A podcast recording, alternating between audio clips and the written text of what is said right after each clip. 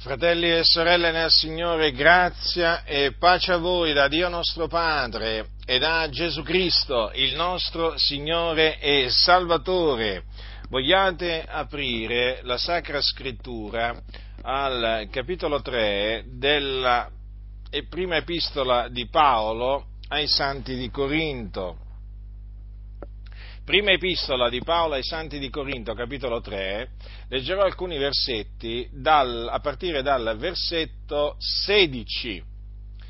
Dice Paolo, l'Apostolo Paolo, non sapete voi che siete il Tempio di Dio e che lo Spirito di Dio abita in voi? Se uno guasta il Tempio di Dio, il Dio guasterà lui, poiché il Tempio di Dio è santo e questo Tempio siete voi. Due versetti dunque, il sedicesimo e il diciassettesimo di questo capitolo. Vi ricordo sempre che all'inizio le epistole eh, come anche tutti gli altri scritti del, della Sacra Scrittura, non erano suddivisi in capitoli e neppure in versetti. Questa suddivisione poi è venuta dopo, per, eh, fu introdotta per facilitare la lettura e lo studio degli scritti sacri. Dunque, Paolo fa questa domanda, non sapete voi che siete il Tempio di Dio e che lo Spirito di Dio abita in voi? Dunque, noi siamo il Tempio di Dio. Siamo il Tempio nel quale dimora Dio. E il Tempio di Dio è santo. Per cui chi guasta il Tempio di Dio il Dio guasterà lui. Dunque, fratelli, noi che siamo la Chiesa di Dio, ossia l'assemblea di Dio, assemblea dei riscattati, cioè l'assemblea di coloro che il Signore ha tirato fuori dal mondo, riscattati dal mondo, dico noi siamo il Tempio di Dio. E questo Tempio è santo. Ecco perché chi lo guasta riceverà prontamente il castigo di Dio, perché Dio è giusto e punisce coloro che guastano il Tempio di Dio. Ora ci sono molti oggi che guastano il Tempio di Dio, si introducono nella Chiesa per guastarla, un po' come i Filistei si introducevano nel campo di Israele per guastare il campo di Israele. Ora, la Chiesa è chiamata anche il campo di Dio, non solo l'edificio di Dio il Tempio di Dio, ma anche il campo di Dio. Ecco, in questo campo sono penetrati nel tempo tanti guastatori, chiamiamoli così per comodità. Io li definisco filistei perché comunque sia il loro, il loro scopo è sempre quello di fare del male al popolo di Dio, un po' come quello che si proponevano i filistei nell'antichità. I filistei erano ehm, del continuo in lotta contro Israele, il popolo che Dio ha preconosciuto. E dunque si sono introdotti in mezzo al campo di Dio dei guastatori, molti guastatori, che con le loro menzogne portano la corruzione portano un guasto al Tempio di Dio. E Dio, che è un Dio geloso, nonché un Dio vendicatore, non lascia questi guastatori impuniti. Sappiatelo, fratelli nel Signore, non li lascia impuniti. È vero, talvolta non li punisce immediatamente, talvolta le sue punizioni pare che non arrivino mai. E questi guastatori si vede che prosperano nelle loro vie. Sono malvagi, sono degli empi, sono degli operatori di iniquità, operatori di scandali, che fanno bestemmiare il nome di Dio e biasimare la dottrina di Dio tramite la loro condotta empia diabolica. Ebbene, questi guastatori sono in mezzo alla Chiesa e si presentano come cristiani, anzi come ministri di Cristo, ma sono dei guastatori. Il loro obiettivo è quello di guastare il Tempio di Dio. E vi dicevo, sì, talvolta il, la punizione non arriva subito, ma il fatto è che arriva però. Arriva, talvolta può passare anche tanto tempo, ma arriva, fratelli nel Signore, perché Dio è giusto. Capite? Quando noi diciamo che Dio è giusto, intendiamo dire che Dio ama la giustizia, che Dio odia l'iniquità e quindi, siccome che Dio ama i giusti, Dio odia tutti gli operatori di iniquità. E questi naturalmente sono soggetti all'ira di Dio, l'ira di Dio si manifesta dal cielo contro questi empi che guastano il Tempio di Dio. E a suo tempo, quindi quando Dio lo ha decretato, piomba su di loro la tempesta, la tempesta dell'Eterno scroscia sul, sul, capo degli empi e allora sono guai, fratelli nel Signore, sono guai terribili, terribili. Quando Dio puniva i nemici di Israele, quando Dio li metteva in rotta, quante volte si legge nella Sacra Scrittura che i nemici di Israele si avanzavano contro Israele e poi Dio dall'alto veramente tuonava contro di loro e li metteva in rotta, li distruggeva.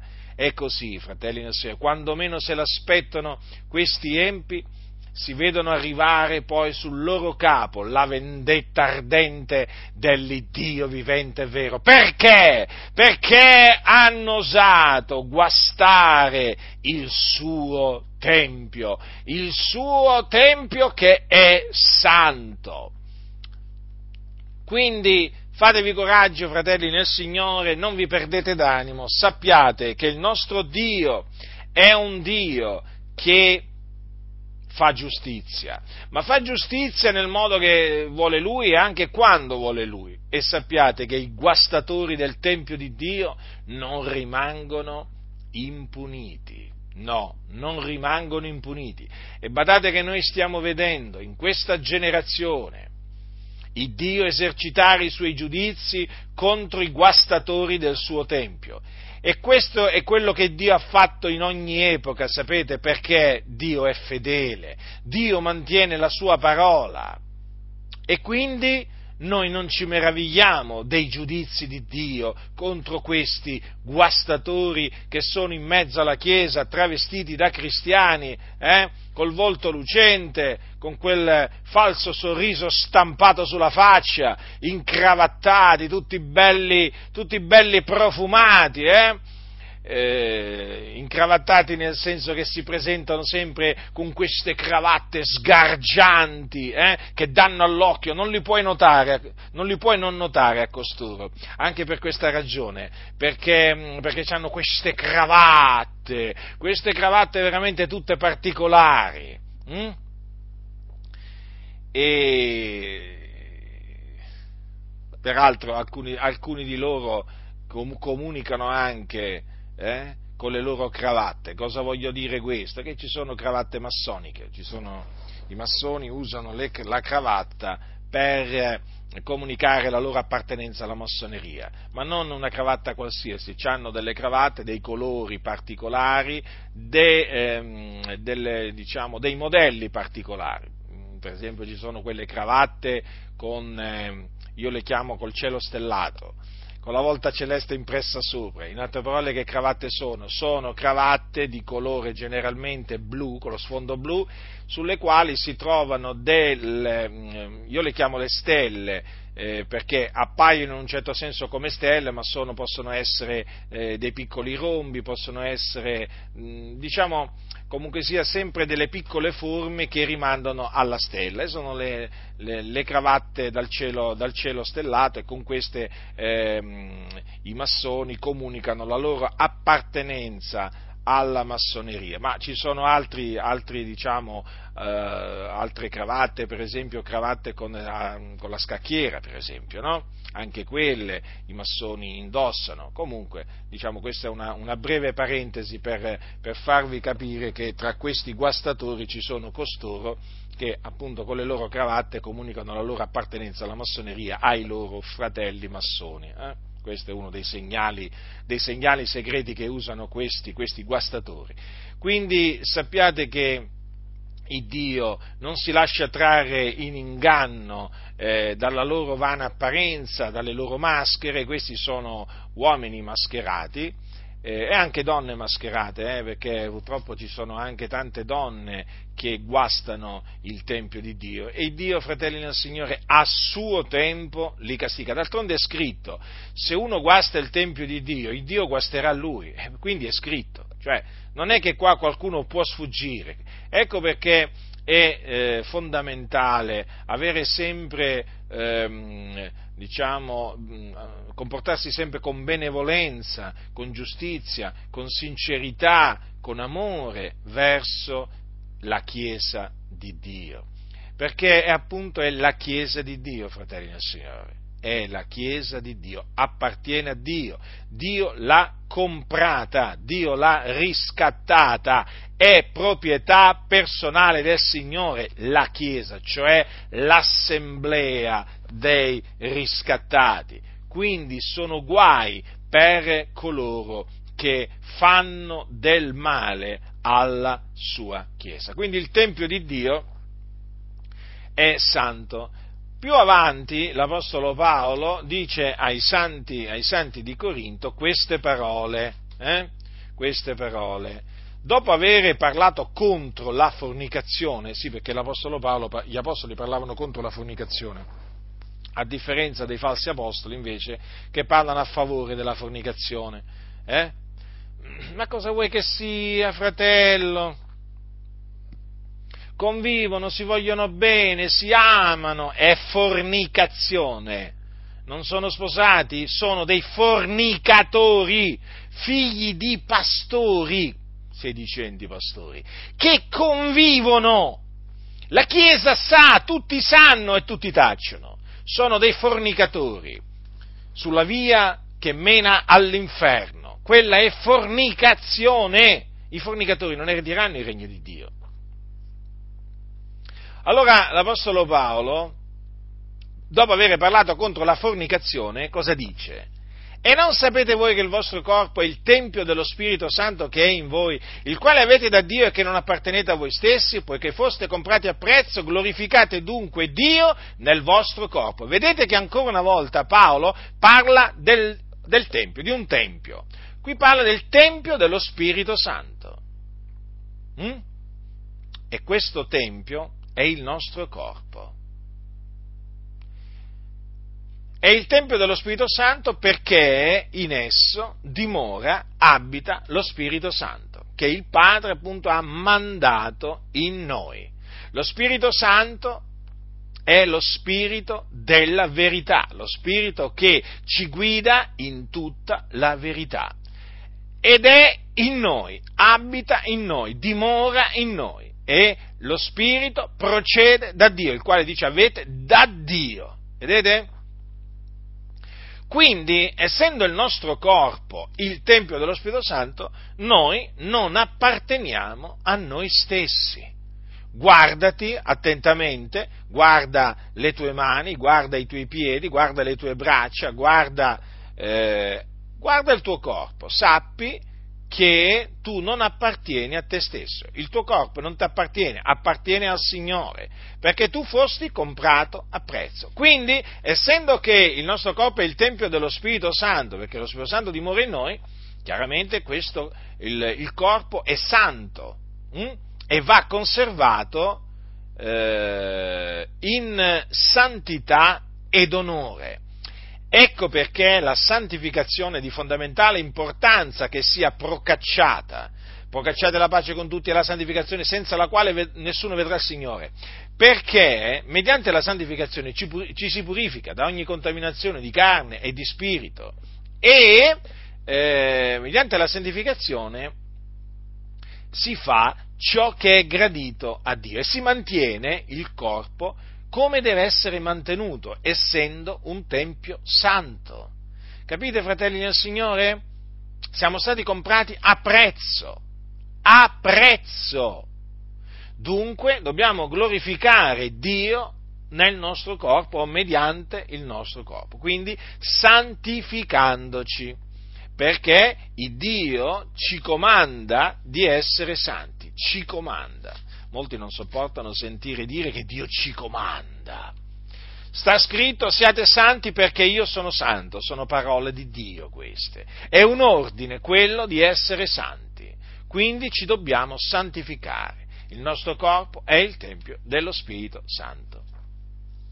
Sempre eh, Paolo ai santi di Efeso eh, parla e dice quanto segue. Voi dunque non siete più né forestieri né avventizi, ma siete concittadini dei santi e membri della famiglia di Dio, essendo stati edificati sul fondamento degli apostoli e dei profeti, essendo Cristo Gesù stesso la pietra angolare sulla quale l'edificio intero, ben collegato insieme, si va innalzando, per essere un tempio santo nel Signore, ed in lui voi pure entrate a far parte dell'edificio che ha da servire di dimora a Dio per lo Spirito.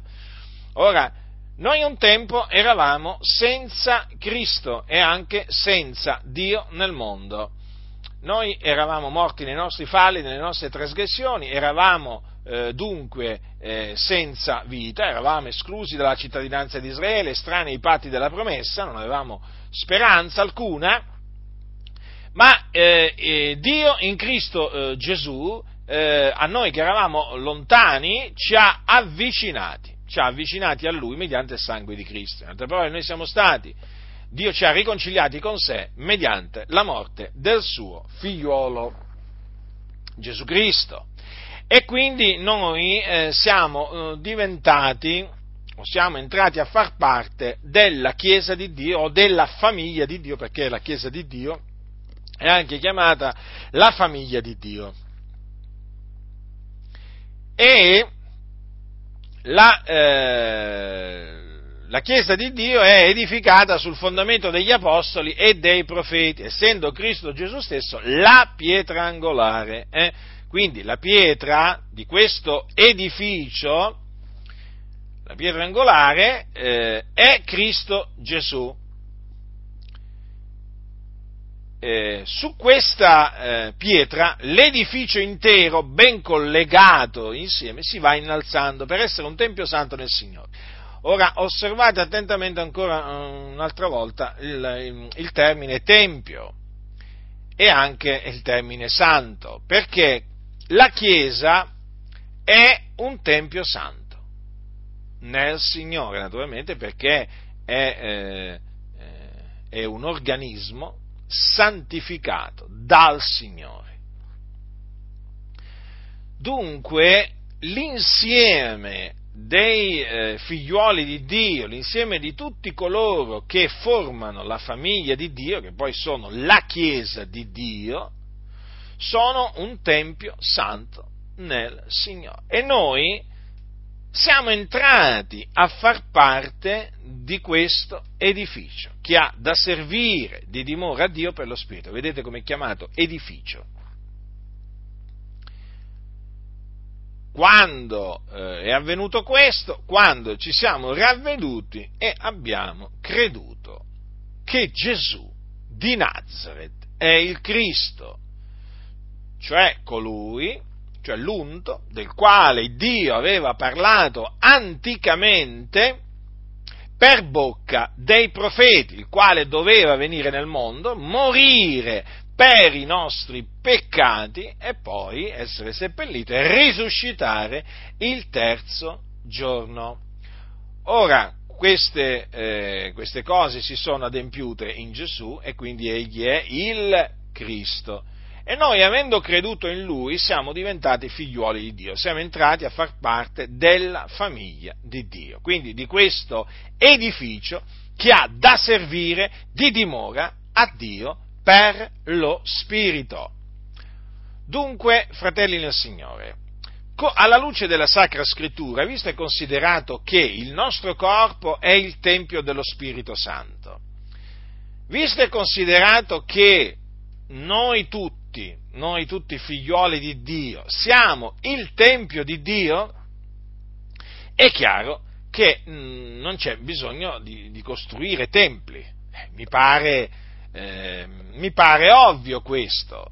Se noi siamo il Tempio di Dio, che dobbiamo costruire il Tempio di Dio?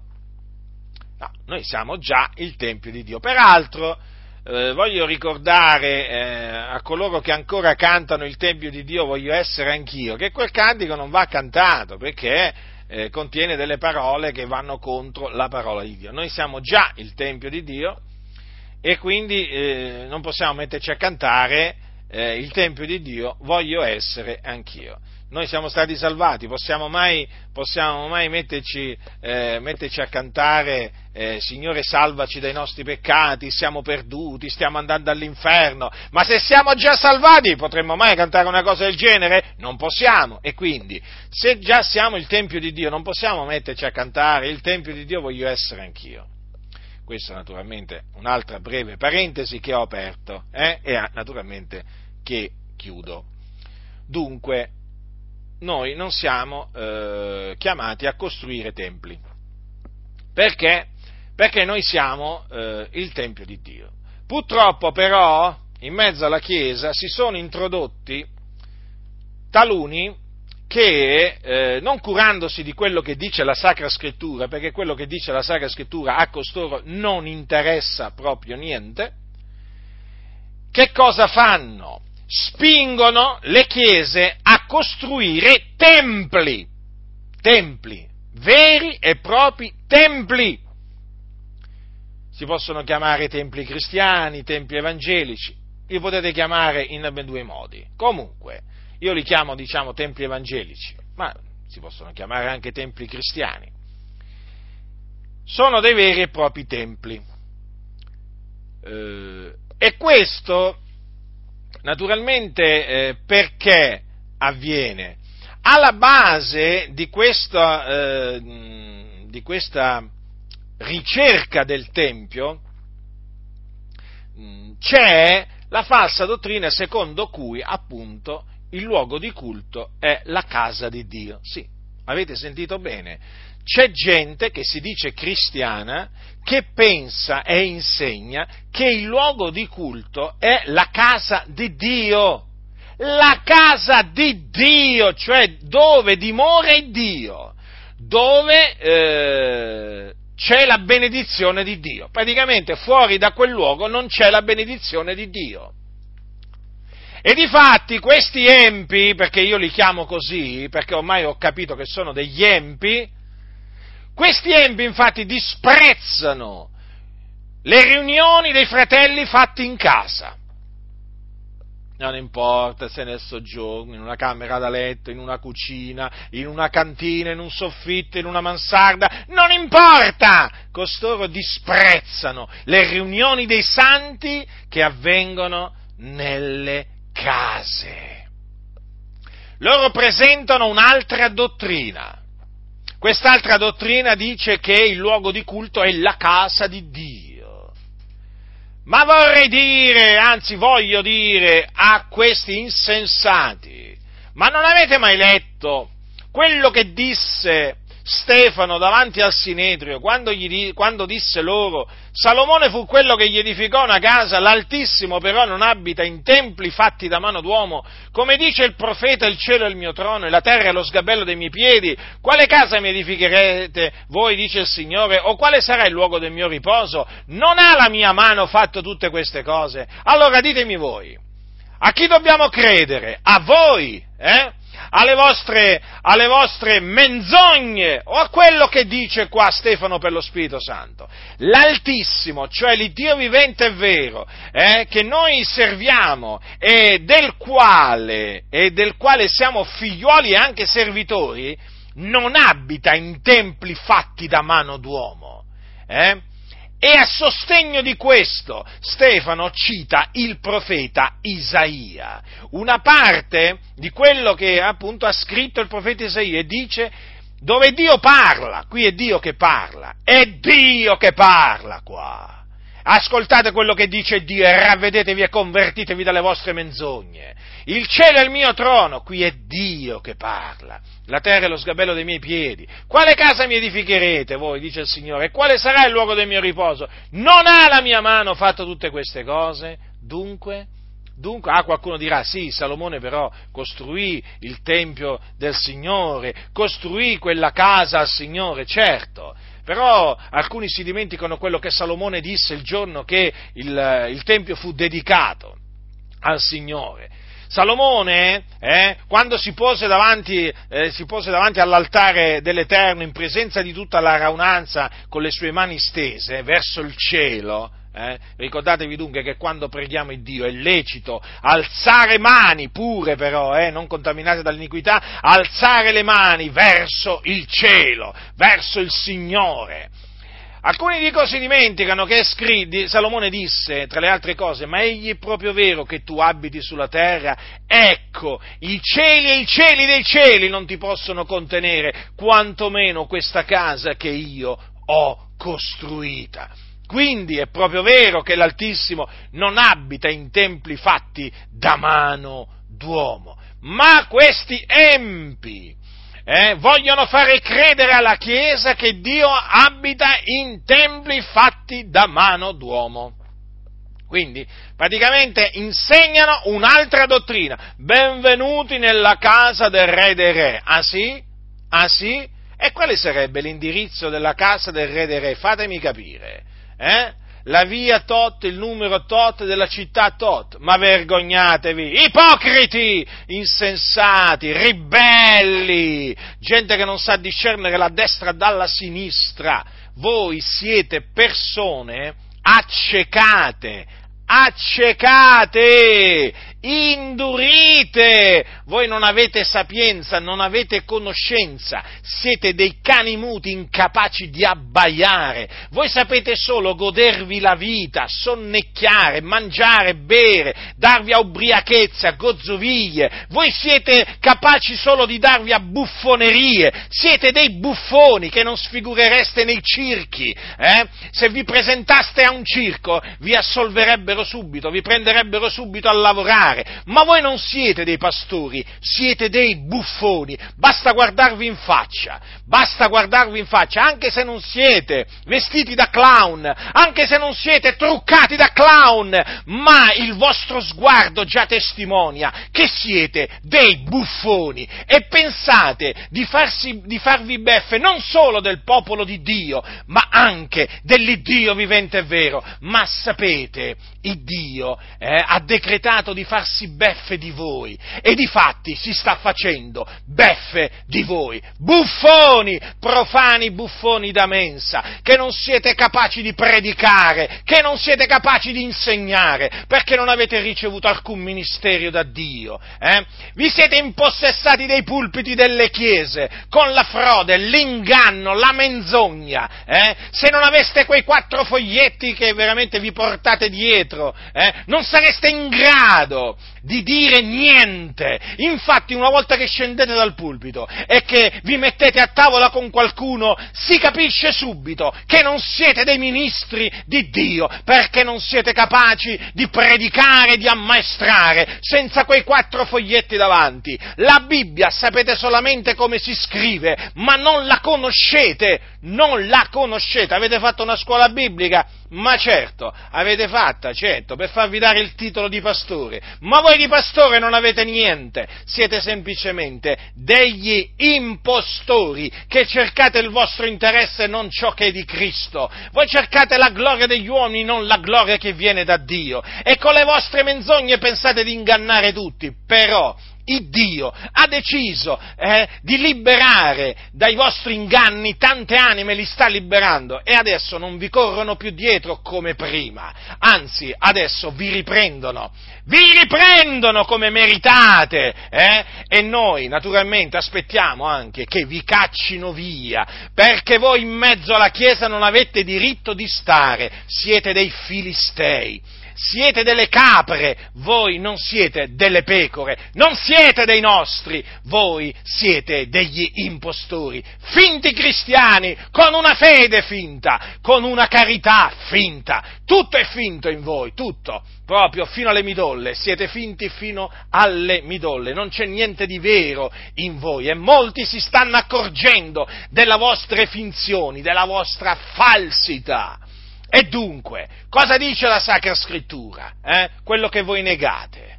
Quello che voi negate. E questo non è il pensiero mio. Questo è il pensiero dell'Iddio vivente e vero, eh? che voi tanto disprezzate. Perché? Perché voi portate avanti i vostri interessi, eh? voi servite il vostro ventre, non siete servitori di Cristo, voi servite il vostro stomaco. Eh? Ecco perché insegnate eh, a, che bisogna costruire templi, la casa di Dio. Mm. Benvenuti nella casa del re dei re, poi ti dicono questi impostori. Ci vediamo domenica prossima, eh? Alla casa di Dio. Certo, se il Signore non torna prima, dicono sempre i soliti, eh? I soliti. Eh già, si sono inventati se il Signore non torna prima, invece di dire guardate quanti errori fanno, chiamano il luogo di culto casa di Dio e poi si sono inventati queste espressioni se il Signore non torna prima, quando mm, nella Bibbia gli apostoli eh, leggiamo che dicevano se piace al Signore, Dio volendo, no, ma loro non, loro non gradiscono il parlare degli apostoli, loro devono inventarsi sempre qualche diavoleria eh, per andare contro gli apostoli, perché loro si sentono superiori agli apostoli. Ma di chi mi stai parlando? Di quei quattro ignorantoni, eh? Di quei, ma di quei pescatori, di quei popolani senza istruzione, eh? Ma oggi farebbero ridere i polli. Sì, sì, questi buffoni così parlano. Ma sai, noi oggi siamo maturi, noi adesso siamo adulti, se che vuoi a quel tempo la Chiesa, la Chiesa era ancora eh, nella sua infanzia, e allora non potevano capire tante cose, invece adesso noi abbiamo una conoscenza superiore. Eh, si vede che conoscenza superiore avete, non riuscite a discernere a destra dalla sinistra, questa è la vostra conoscenza, questo è il vostro discernimento siete così ridicoli che io mi meraviglio che non ve ne accorgiate, però si stanno accorgendo tanti, grazie a Dio, ridicoli, ridicoli siete! Comunque, fratelli nel Signore, allora questi impostori insegnano appunto che bisogna costruire templi templi che eh, naturalmente assomigliano sempre di più ai templi pagani, agli antichi templi pagani, mancano le statue eh, dei vari, dei loro, dei, degli dei antichi, eh, dell'antica Grecia, ma vi posso assicurare che eh, oramai eh, ci sono, eh, diciamo, diciamo, templi evangelici che architettonicamente rimandano ai, ai, templi pagani, ai templi pagani, molto amati dai massoni. Eh? Frontone triangolare, colonne, eh, e poi naturalmente colonne fuori, colonne dentro, eh, insomma, poi naturalmente lusso, ecco, il lusso primeggia. Eh, che lusso in questi, in questi templi, grandi, grandi, mastodontici, eh, a fronte di pochi membri, dico, pochi membri, talvolta veramente meno di dieci, talvolta qualche decina, costruiscono dei templi che possono veramente arrivare a contenere mille, 1500, 1500 persone. E sapete come, come giustificano? Sapete come giustificano questa, diciamo, eh, questa cosa? Dicono, beh, noi abbiamo fede in Dio, poi Dio riempirà. Capite? Dio riempirà. Bah. Qualcuno potrebbe dire che fede che hanno questi, ma questi non hanno fede in Dio, questi hanno fede nel denaro. Eh? Questi hanno fede nei loro inganni, nelle arti seduttrici dell'errore in cui sono esperti. Questi, ascoltatemi fratelli, questi non hanno fede in Dio, ma ve lo posso assicurare. Quindi lusso, grandezza, eh? Questi proprio non sanno nemmeno cosa significa essere umili, questi non sanno cosa significa eh, lasciarsi attirare dalle cose umili, proprio non sanno cosa significa avere l'animo alle cose eh, di sopra e non a quelle che sono sulla terra. Assolutamente. Questa è gente che cammina secondo le loro concupiscenze. Poi fanno certi pulpiti adesso. Che pulpiti che fanno? Poi sempre rialzati, sempre più rialzati, perché devono sempre trasmettere quell'idea che chi è là dietro il pulpito è superiore alla massa di ignorantoni che stanno seduti, perché per loro voi siete siete degli ignorantoni, gente che non valete nulla, avete capito? Loro sono laureati, eh? Loro sono laureati, voi che siete? Eh? Tu, fratello, che c'hai la terza media, ma per sei un ignorantone, per loro uno che non vale niente, eh? Ma forse servi solo a scopare un po' lì nel, nel, locale di culto, ma per questi sei un cliente, uno a cui chiedere denaro, denaro, vendere la loro mercanzia. Ma tu, fratello nel Signore, ascoltami, tu che sei da Dio, per questa gente tu non vali niente, e anche tu, sorella, eh? Tu che ti studi di comportarti onestamente, di vestirti con verecondia e modestia, tu che ti metti il velo quando preghi o profetizza come dice la Sacra Scrittura, tu che non ti trucchi, eh? Ecco, tu non vali niente per costoro, sei una bigotta, sei una veramente mm, che se non ci fosse sarebbe meglio, però alla, alla, fin fine se gli dai qualche soldo, alla fine la tua presenza non è proprio così sgradita, anche se comunque gli dai, gli dai fastidio a questi impostori, solamente quando ti, metto, ti, ti, vedono, ti vedono mettere il velo sul capo, già questo li infastidisce, la tua gonna lunga non ne parliamo poi, gli infastidisce oltremodo, vederti non truccata, senza gioielli, oh ma da, da, dove mai verrà questa qua? Ma da dove mai verrà questa qua? Questi si domandano, ma la Chiesa deve modernizzarsi, dicono gli impostori, ma tu in questo Tempio non puoi venire, non puoi andare eh, vestita in questa maniera, ti devi adeguare, sorella, e mettiti la minigonna, eh, e truccati, e mettiti i gioielli, stai, sei in un Tempio maestoso, sei nel Tempio maestoso di questi impostori.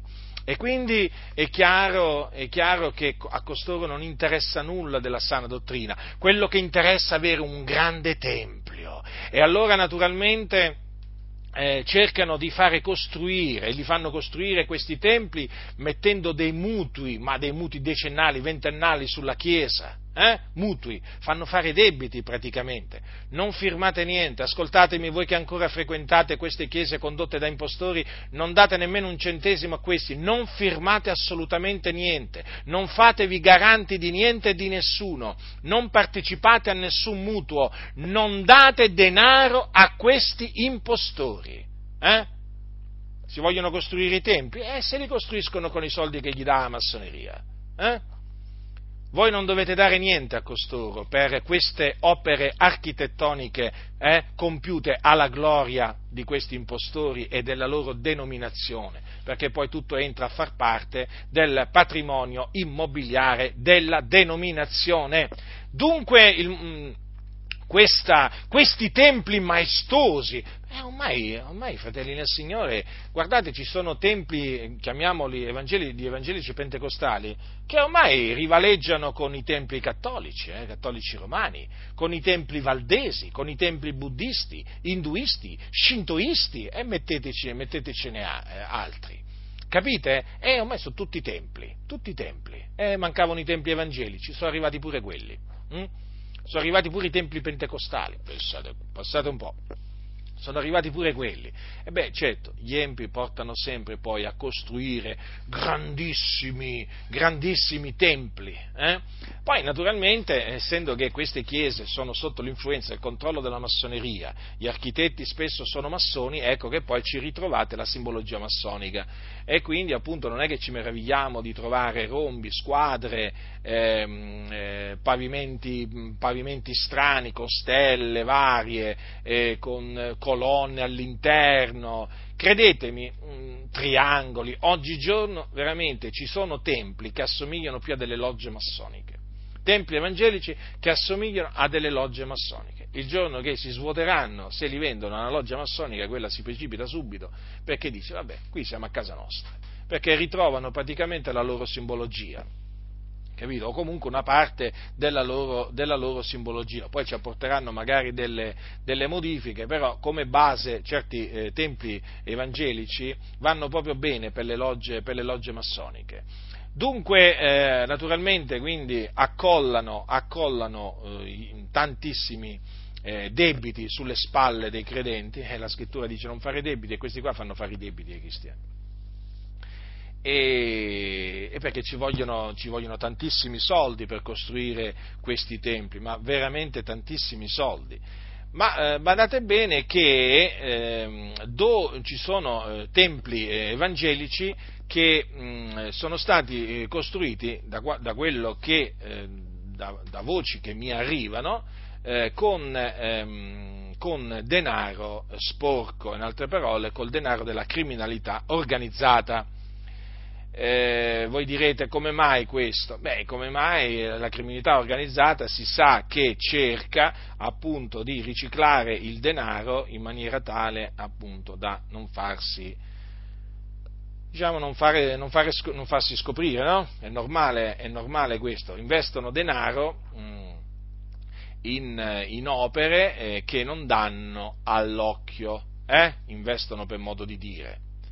E quindi eh, sappiate questo che eh, girano delle voci secondo cui eh, ci sono eh, sedicenti pastori evangelici che hanno fatto costruire templi con i soldi della criminalità organizzata. Hm? Quindi non meravigliatevi se un giorno doveste vedere qualche pastore ammanettato eh, e portato dentro eh, non, vi dovete, non, vi dovete, meravigliare affatto perché esistono chiese che sono colluse con eh, la mafia, con la camorra, con l'andrangheta. Eh, le cose stanno così, fratelli nel Signore. È triste, eh, è una situazione drammatica, però le cose stanno così. E naturalmente poi chiaramente avendo bisogno di tanti soldi, ecco che la criminalità organizzata si presta a dare questo, questo denaro no? di cui appunto queste chiese hanno bisogno e poi vedete ergersi dei templi magnifici. Eh? E tanti poi si cominciano a domandare, ma tutti questi soldi da dove sono arrivati se non li abbiamo dati noi? Domanda! Domanda! Quindi eh, badate, badate, molto bene, certo, sentire parlare di criminalità organizzata, eh, collusa con, cioè di chiese colluse con la criminalità organizzata, capisco che è un argomento spinoso, capisco che eh, molti rimarranno sbigottiti, però le cose, le cose, stanno così, ci sono pastori amici di mafiosi. D'altronde voglio ricordarvi che Frank Bruno Gigliotti, l'agente della CIA e massone, quell'uomo eh, o meglio quel galantuomo come, chiamato, come viene chiamato dai massoni, quel galantuomo di Frank Bruno Gigliotti eh, era amico dei mafiosi.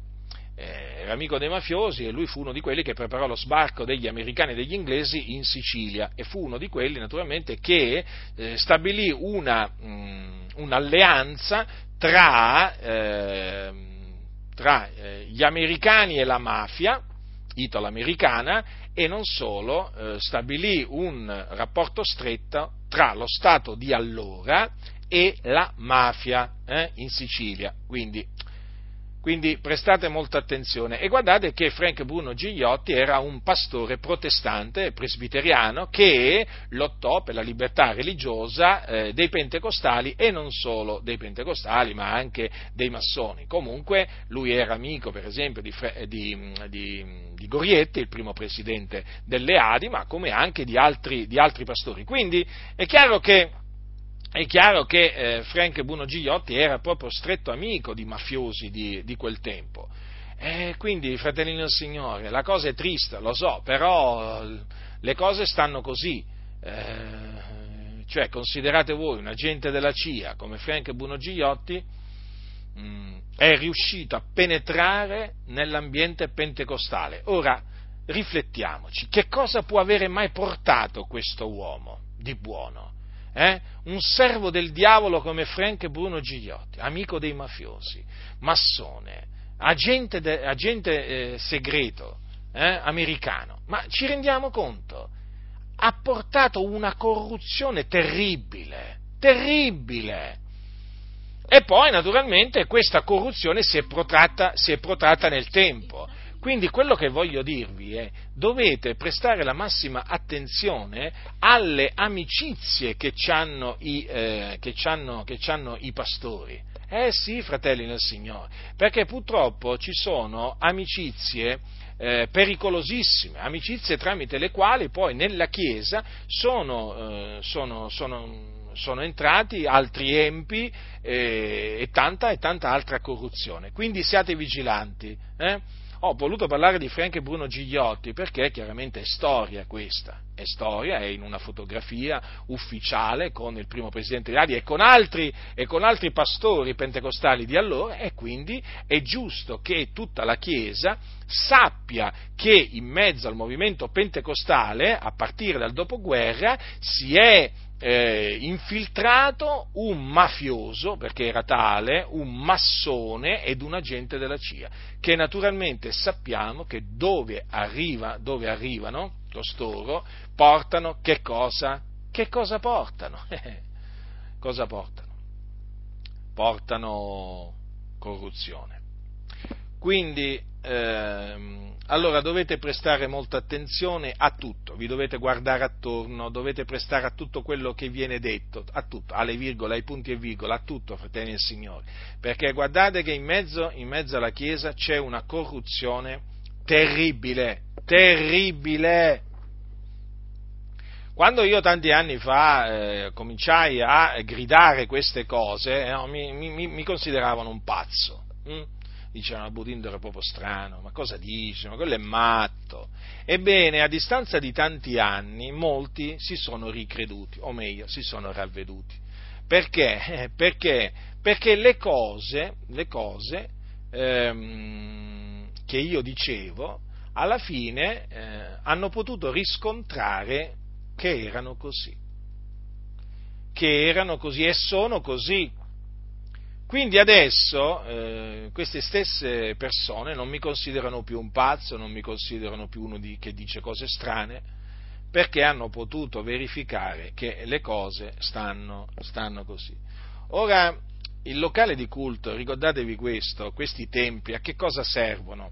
Allora, naturalmente ve l'ho detto, servono per soddisfare le brame di questi impostori, per la loro gloria, perché poi loro chiaramente nella denominazione fanno a gara fanno a gara a chi ha il tempio più grande. Infatti avete notato, in, ci sono sempre tempi più grandi e quindi c'è la corsa, la corsa ai templi, no? a, chi a, chi lo costruisce, più grande, tanto pagano i soliti ignorantoni, insensati, bigotti, eh? Parlano, pagano i soliti, capite? Beh, una volta parlavano così, adesso i soliti non pagano più perché hanno capito che si tratta tutto di un inganno, questo dei, dei, dei templi evangelici è un inganno satanico Allora, una, una, una, allora, naturalmente c'è la gloria umana, la ricerca della gloria umana, perché questi cercano la gloria degli uomini, e eh, poi, eh, cosa, mm, un'altra ragione è perché con il Tempio evangelico si legano le chiese eh, alla, alla, propria denominazione.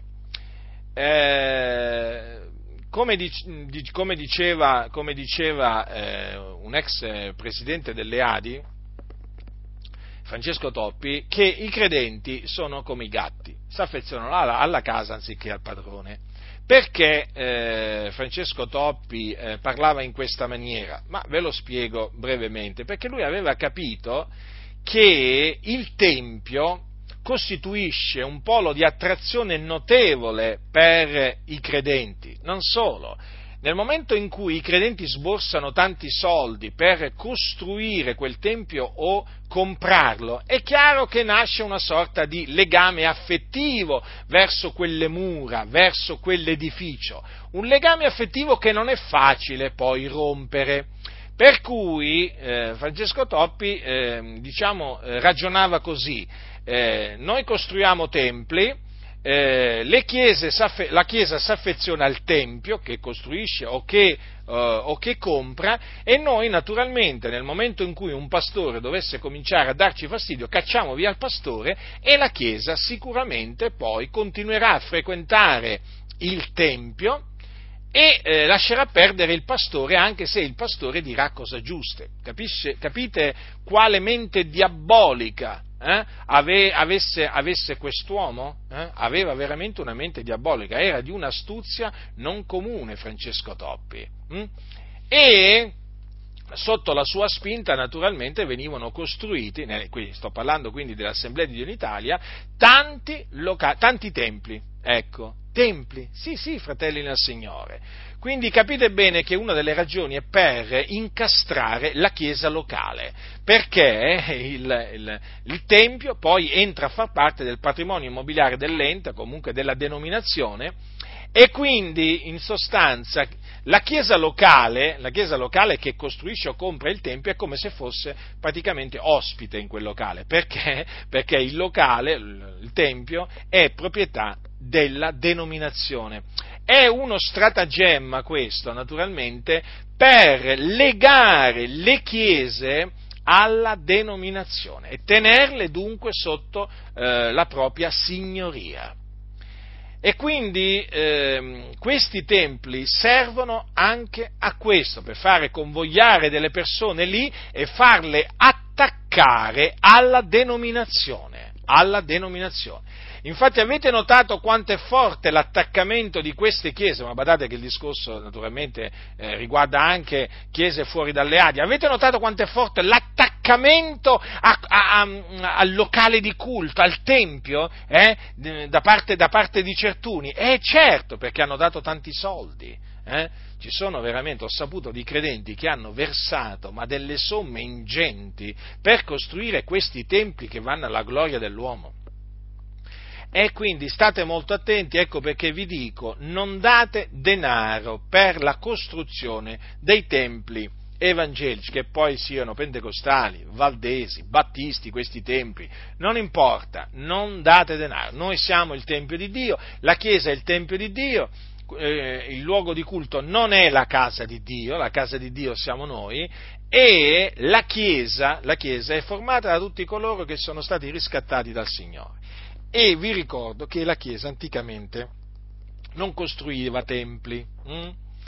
eh, e nemmeno li comprava i templi, hm? si radunavano nelle case le chiese, nelle case. Questo è quello che, diciamo, ripetutamente la Sacra Scrittura, la Sacra Scrittura ci mostra. Per esempio, se voi leggete se voi leggete la, fine dell'epistola di Paolo ai Romani, Gaio dice, dice, che ospita me tutta la Chiesa vi saluta. Vedete? Gaio, questo fratello, ospitava Paolo e tutta la Chiesa. Poi prendete per esempio ai Corinti, Paolo per esempio dice le chiese dell'Asia vi salutano, Aquila e Priscilla con la Chiesa che è in casa loro vi salutano molto nel Signore.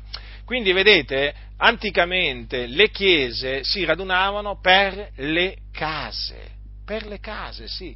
Era là che offrivano il loro culto al Signore.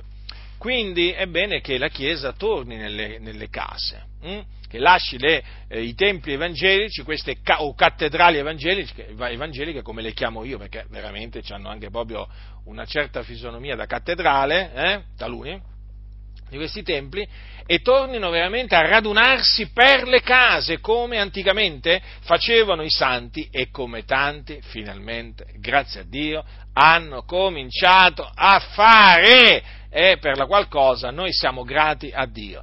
Veramente, fratelli, sempre più fratelli si radunano nelle case per pregare il Signore, per offrire il loro culto accettevole al Signore. Hanno finalmente capito che la casa di Dio non è il locale di culto. Hanno finalmente capito che andare dietro a costoro significa buttare via tanto denaro. Anche perché, sapete, non solo questi eh, mettono dei grossi debiti sulle spalle, sulle spalle dei credenti, ma poi eh, una volta che viene pagato, dopo, dopo anni e anni e anni, il, eh, diciamo, tutto l'ammontare di denaro che è servito per costruire il maestoso tempio, e poi, poi, c'è la manutenzione, ci sono le spese di manutenzione, e chi le paga? Le deve pagare la chiesa locale, eh? la chiesa locale, e lì, lì le spese di manutenzione sono enormi sono enormi. Eh? Poi ricordatevi anche che questi templi poi devono adeguarsi sempre a delle normative, delle normative della legge, quindi vi lascio immaginare quanta oppressione viene esercitata sulle chiese e talvolta coloro che si radunano in questi grandi templi sono pochi, pochi membri di chiesa, quale oppressione demoniaca viene esercitata affinché sborsino tanto, tanto e tanto denaro e quindi gli dicono che se non pagano la decima Dio li li maledice e quindi gli dicono che se non danno tanti soldi il Dio non li benedice e quindi questi si trovano proprio oppressi da questi, da questi empi, eh, perché? Perché chiaramente deve essere portata avanti poi tutta una manutenzione particolare. Ma appunto tanti ormai si sono resi conto che i soldi dati a costoro, sia per costruire i tempi sia per la manutenzione, sono te- soldi buttati via, quindi preferiscono con quegli stessi soldi eh, fare delle opere buone, delle opere buone veramente che portano a glorificare Dio, per esempio aiutando, aiutando il prossimo, quelle famiglie che, veramente hanno bisogno di essere aiutate. Quindi basta soldi per costruire templi evangelici, basta fratelli nel Signore, basta pagare le spese di manutenzione per questi templi evangelici Lasciateli perdere questi templi evangelici, uscite, separatevi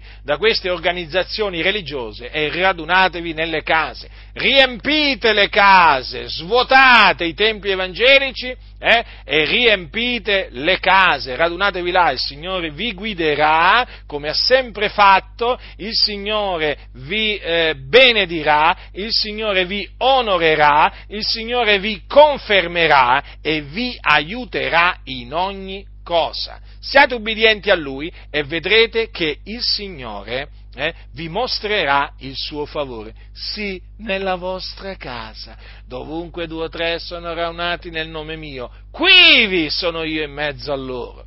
Ma poi avete notato, fratelli, a voi che vi radunate adesso nelle case, che differenza che c'è?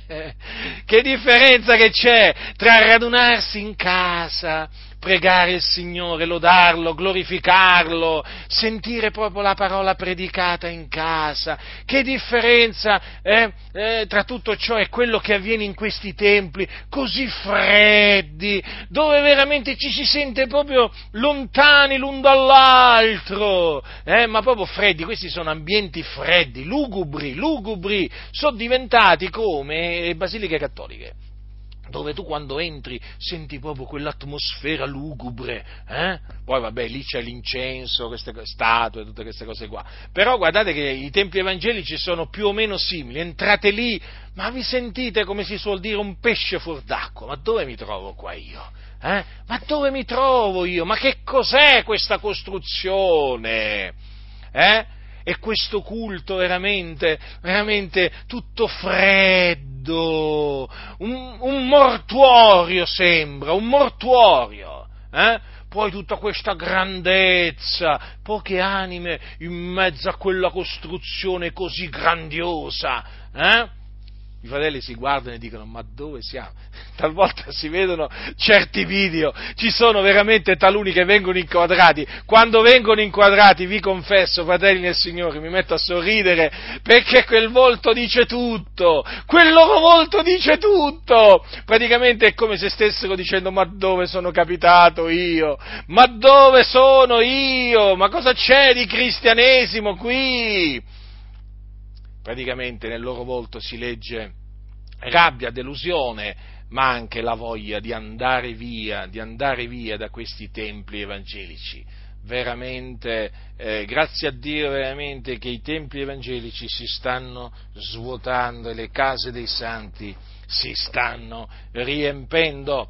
Dunque tutte cose, tutti questi templi vengono costruiti per la gloria per la gloria umana, fratelli nel Signore, per la gloria umana poi si presentano questi dietro il pulpito eh, col petto gonfio, col petto di fuori, eh, tutti si gongolano lì dietro il pulpito.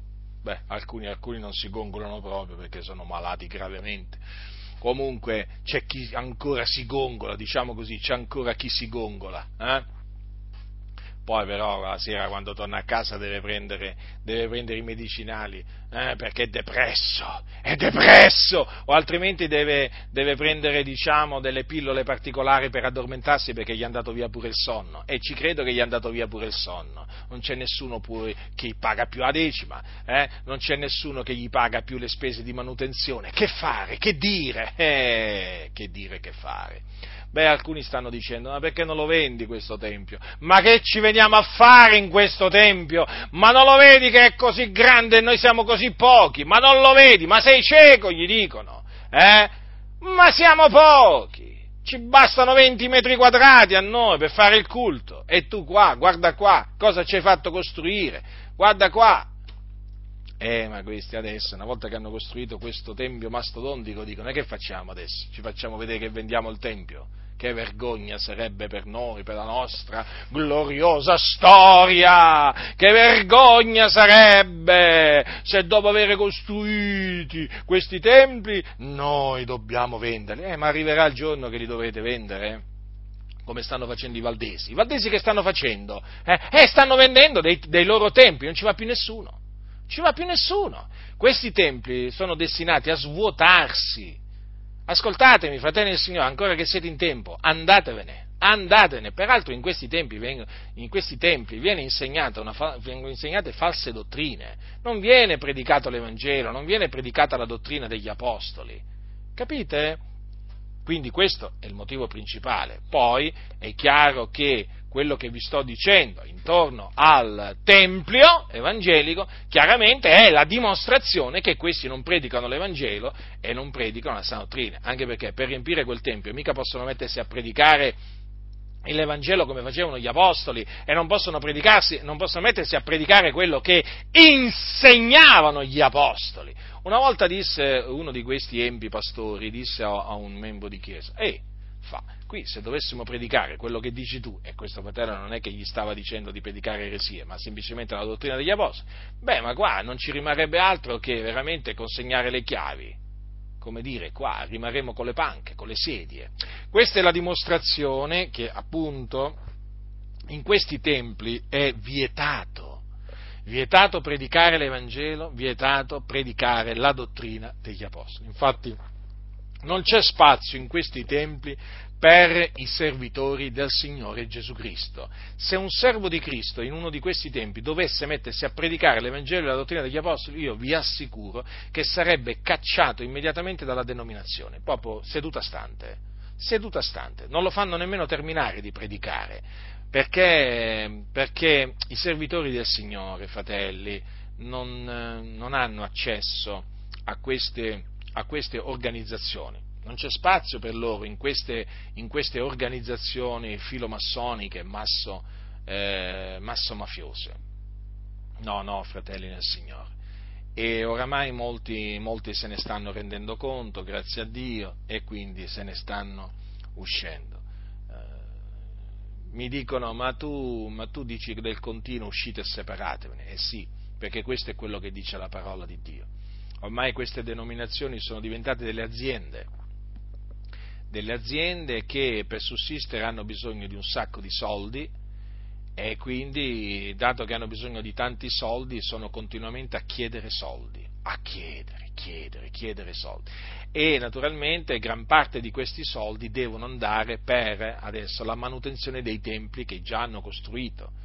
Eh? Magari adesso si stanno trattenendo da costruirne dei nuovi, però quelli che esistono li devono mantenere, lì ci vogliono tantissimi soldi, ma tanti fratelli, grazie a Dio, adesso hanno capito che, hanno capito che il Tempio di Dio siamo noi, che la casa di Dio siamo noi, perché guardate, quando si capisce questo, poi queste, questi templi, queste cattedrali, eh, si guardano in un'altra maniera, non si guardano più come prima, assolutamente e non, ehm, poi viene anche un senso di ribrezzo verso queste grandi costruzioni, a pensare solamente veramente per ragioni, le vere ragioni per le quali sono stati costruiti, a pensare alla, alla massa di denaro eh, che è stata veramente impiegata per costruire queste costruzioni veramente così lussuose, così, eh, così, così enormi.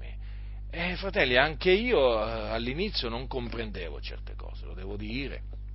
All'inizio della mia conversione non capivo, non capivo. Poi però leggendo le scritture, il Dio mi ha cominciato ad aprire la mente per intendere le scritture e ho capito, ho capito questo meccanismo diabolico che serve a costoro per incatenare le chiese.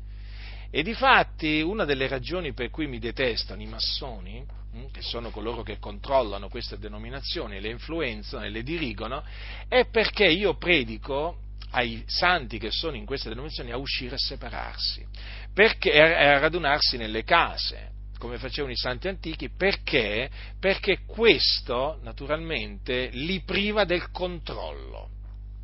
I massoni quando entrano in una chiesa vogliono controllare la Chiesa, vogliono dominare la Chiesa. Eh? Sì, qualcuno dirà, sono gli anticristi, eh, lo so, però loro vogliono dominare.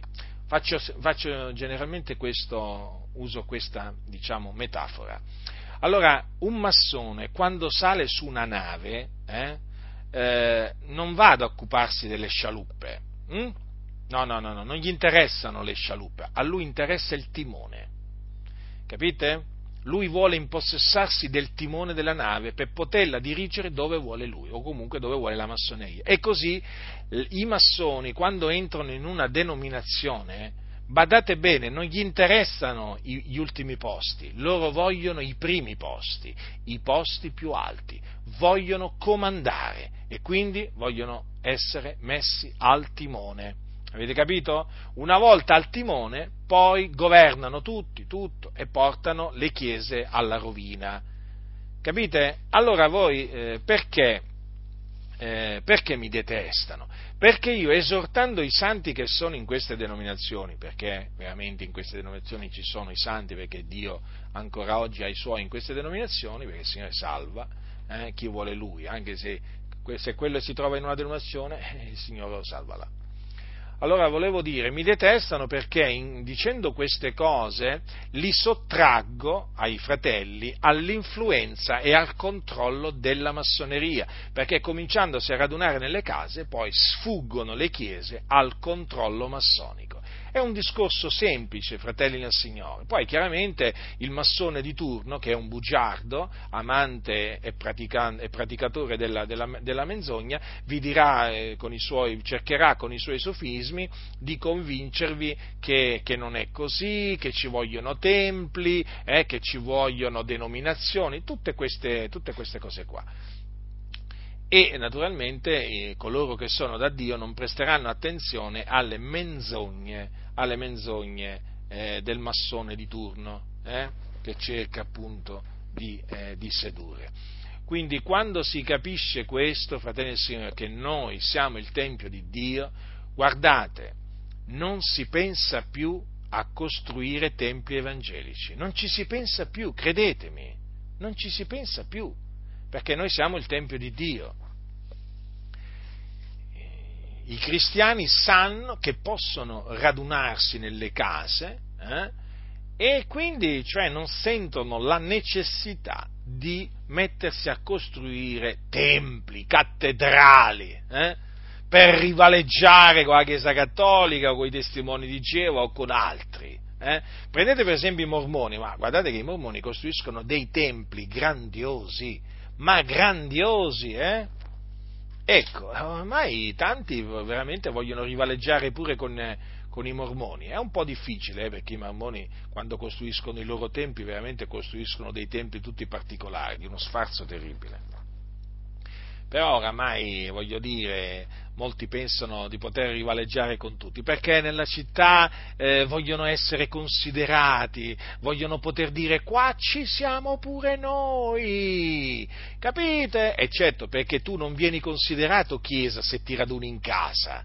Capite come, che, che, che, che, mente perversa che molti hanno? Eh? Cioè non ti considerano chiesa, se tu chiesa ti raduni in casa, eh, non viene considerata Chiesa. La Chiesa è solamente un gruppo di persone che possono dire ecco, quella è, la, è il nostro Tempio, quella è la casa di Dio, quella, capite?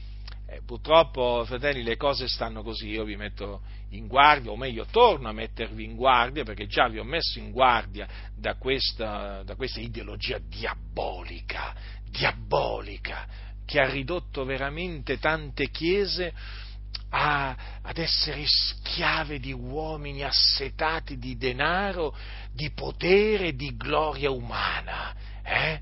Ah, è terribile, è terribile quello che hanno patito tanti fratelli, quello che hanno patito tanti fratelli per le mani di questi impostori.